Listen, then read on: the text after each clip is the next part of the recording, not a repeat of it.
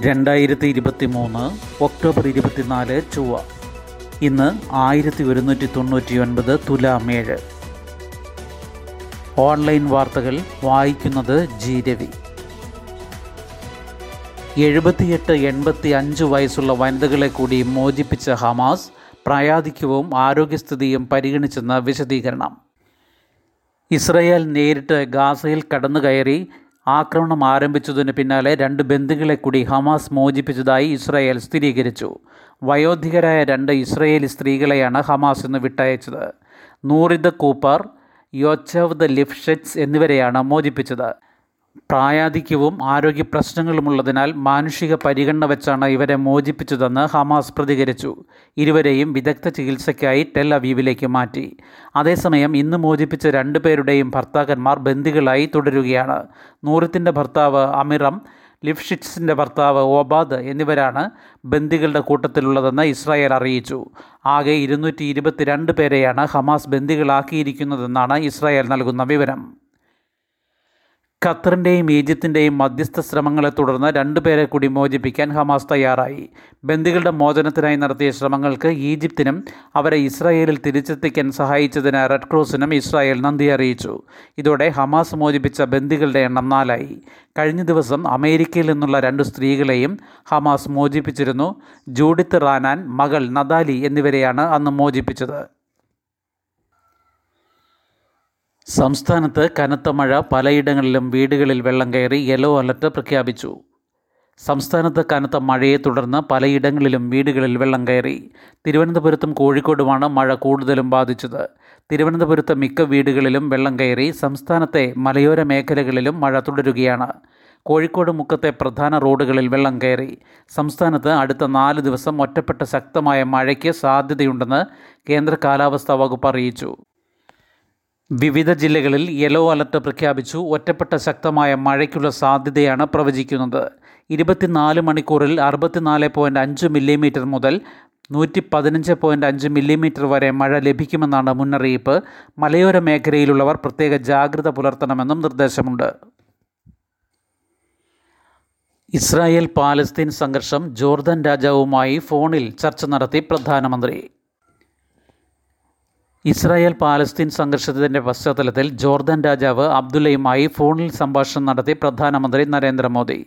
Jordan രാജാവുമായി പശ്ചിമേഷ്യയിലെ സംഭവ വികാസങ്ങളെക്കുറിച്ച് സംസാരിച്ചതായി പ്രധാനമന്ത്രി എക്സിൽ കുറിച്ചു. തീവ്രവാദം അക്രമം സാധാരണ പൗരന്മാരുടെ മരണം തുടങ്ങിയ വിഷയങ്ങളിൽ ആശങ്ക പങ്കുവച്ചു. മേഖലയിൽ സുരക്ഷ ഏർപ്പെടുത്താനും ജനജീവിതം സാധാരണഗതിയിലേക്ക് കൊണ്ടുവരാനുമുള്ള കാര്യങ്ങൾ ചർച്ച ചെയ്തതായും പ്രധാനമന്ത്രി വ്യക്തമാക്കി. കഴിഞ്ഞ ദിവസം ഗാസയിൽ ഇസ്രായേൽ സൈന്യം വീണ്ടും ആക്രമണം നടത്തിയതിന് പിന്നാലെയാണ് പ്രധാനമന്ത്രി ജോർദൻ രാജാവുമായി സംഭാഷണത്തിലേർപ്പെട്ടത് കഴിഞ്ഞ ദിവസത്തെ ആക്രമണത്തിലൂടെ കൂടുതൽ ഹമാസുകാരെ വധിച്ചതായി ഇസ്രായേൽ അവകാശപ്പെട്ടു.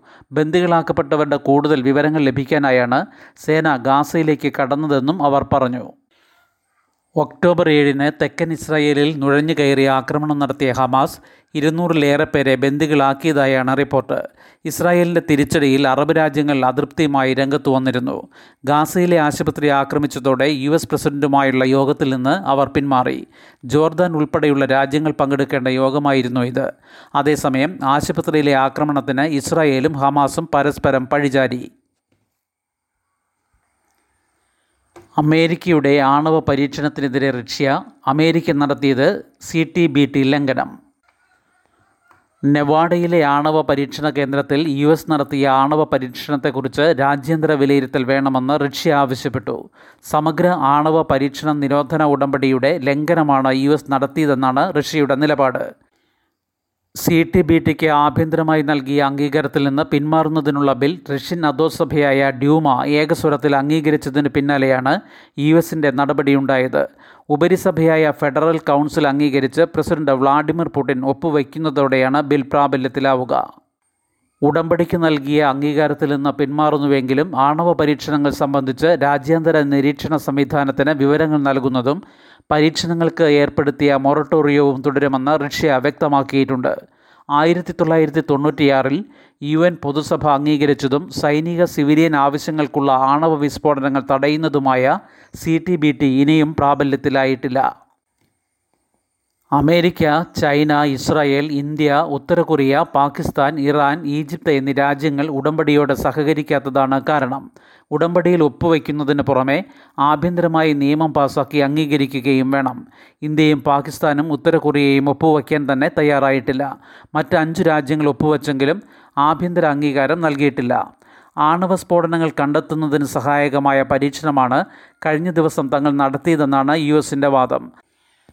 തങ്ങളുടെ ആണവ നിർവ്യാപന ലക്ഷ്യങ്ങൾക്ക് സഹായമാകുന്നതാണ് നടപടിയെന്നും എന്നാൽ സി ടി ബി ടിക്ക് അംഗീകാരം നൽകാൻ അമേരിക്ക തയ്യാറാകാത്തതാണ് തങ്ങൾ നൽകിയ അംഗീകാരം പിൻവലിക്കുന്നതിന് റഷ്യ പറയുന്ന കാരണം.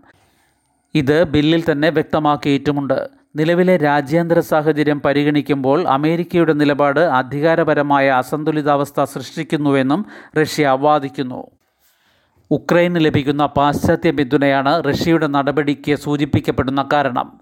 ആണവായുധങ്ങളുടെ എണ്ണം കുറയ്ക്കാൻ രണ്ടായിരത്തി പത്തിൽ യു എസുമായി ഉണ്ടാക്കിയ ഉടമ്പടിയിലെ പങ്കാളിത്തത്തിൽ നിന്ന് ഒഴിവാകുന്നതായി റഷ്യ കഴിഞ്ഞ ഫെബ്രുവരിയിൽ പ്രഖ്യാപിച്ചിരുന്നു. ഉടമ്പടി പൂർണമായി നടപ്പാകുന്ന രീതിയിലുള്ള നടപടികൾ യു എസിന്റെ ഭാഗത്തു നിന്നില്ല എന്നാണ് റഷ്യ പറഞ്ഞ കാരണം. പങ്കാളിത്തത്തിൽ നിന്ന് ഒഴിവാകുന്നത് പുനഃപരിശോധിക്കാവുന്ന നടപടിയാണെന്നും റഷ്യ വ്യക്തമാക്കിയിരുന്നു. വന്ദേ ഭാരതിനു വേണ്ടി മറ്റു ട്രെയിനുകൾ പിടിച്ചിടുന്നതിനെതിരെ മനുഷ്യാവകാശ കമ്മീഷൻ. വന്ദേ ഭാരതിന് വേണ്ടി മറ്റു ട്രെയിനുകൾ പിടിച്ചിടുന്നത് കാരണം മലബാറിലെ ഹ്രസ്വദൂര യാത്രക്കാർ അനുഭവിക്കുന്ന യാത്രാക്ലേശം മനുഷ്യാവകാശങ്ങളുടെ ലംഘനമായി മാറുന്നതായി മനുഷ്യാവകാശ കമ്മീഷൻ ജുഡീഷ്യൽ അംഗം K. Baijunath. Palakkad railway divisional manager പതിനഞ്ച് ദിവസത്തിനകം യാത്രാക്ലേശം പരിശോധിച്ച് പരിഹാര നിർദ്ദേശങ്ങളടങ്ങിയ റിപ്പോർട്ട് നൽകണമെന്നാണ് കമ്മീഷന്റെ നിർദ്ദേശം. കണ്ണൂർ മുതൽ ഷൊർണൂർ വരെ എല്ലാ ദിവസവും ട്രെയിനുകളെ ആശ്രയിക്കുന്ന ആയിരക്കണക്കിന് യാത്രക്കാരാണ് കഴിഞ്ഞ രണ്ട് മാസമായി ദുരിതത്തിലായത്. സമയത്തിനെത്താൻ കഴിയുന്നില്ല. ട്രെയിനുകളിൽ യാത്രക്കാർ ബോധരഹിതരായി വീഴുന്നു. ട്രെയിനുകളുടെ സമയം പുനഃക്രമീകരിച്ചതാണ് പ്രശ്നങ്ങൾക്ക് കാരണം. വൈകിട്ട് മൂന്ന് അൻപതിന് കോഴിക്കോട്ടെത്തുന്ന പരശുറാം വൈകിട്ട് അഞ്ചിനാണ് പുറപ്പെടുന്നത്. ട്രെയിൻ വിടാറാകുമ്പോൾ മൂന്ന് അൻപതിന് കയറിയവർ കുഴഞ്ഞു വീഴുന്നു. രാവിലെ ഏഴ് അൻപത്തിയേഴിന് കണ്ണൂരിൽ നിന്ന് പുറപ്പെടുന്ന വന്ദേ ഭാരതിനു വേണ്ടി കണ്ണൂർ കോഴിക്കോട് പാസഞ്ചർ പിടിച്ചിടുന്നതും പതിവാണ്. പരശുറാം സ്ഥിരമായി വൈകിയാണ് ഓടുന്നത്.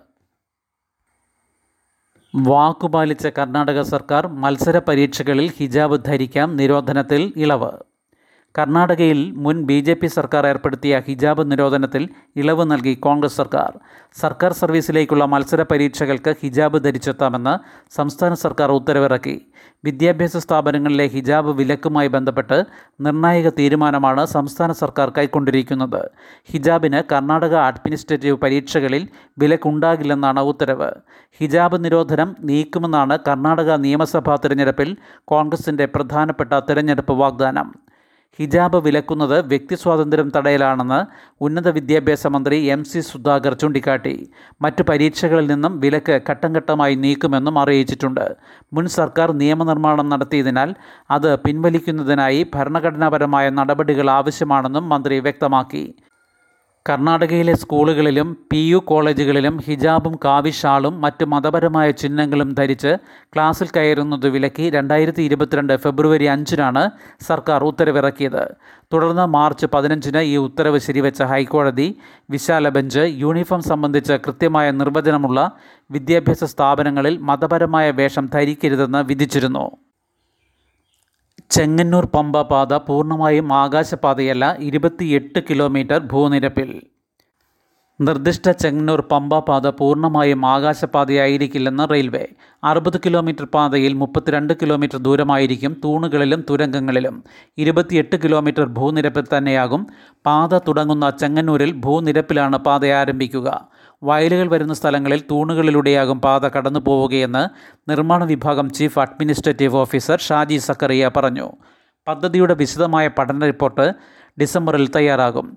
പദ്ധതി സംബന്ധിച്ച അവതരണത്തിനായി ജനപ്രതിനിധികളുടെ യോഗം വിളിക്കാൻ കലക്ടർമാർക്ക് കത്ത് നൽകിയിട്ടുണ്ടെന്ന് അധികൃതർ പറഞ്ഞു. പൂനെ ആസ്ഥാനമായ കമ്പനിയാണ് ഡി പി ആർ തയ്യാറാക്കുന്നത്.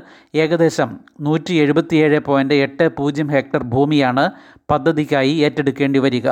ശുഭദിനം. നന്ദി.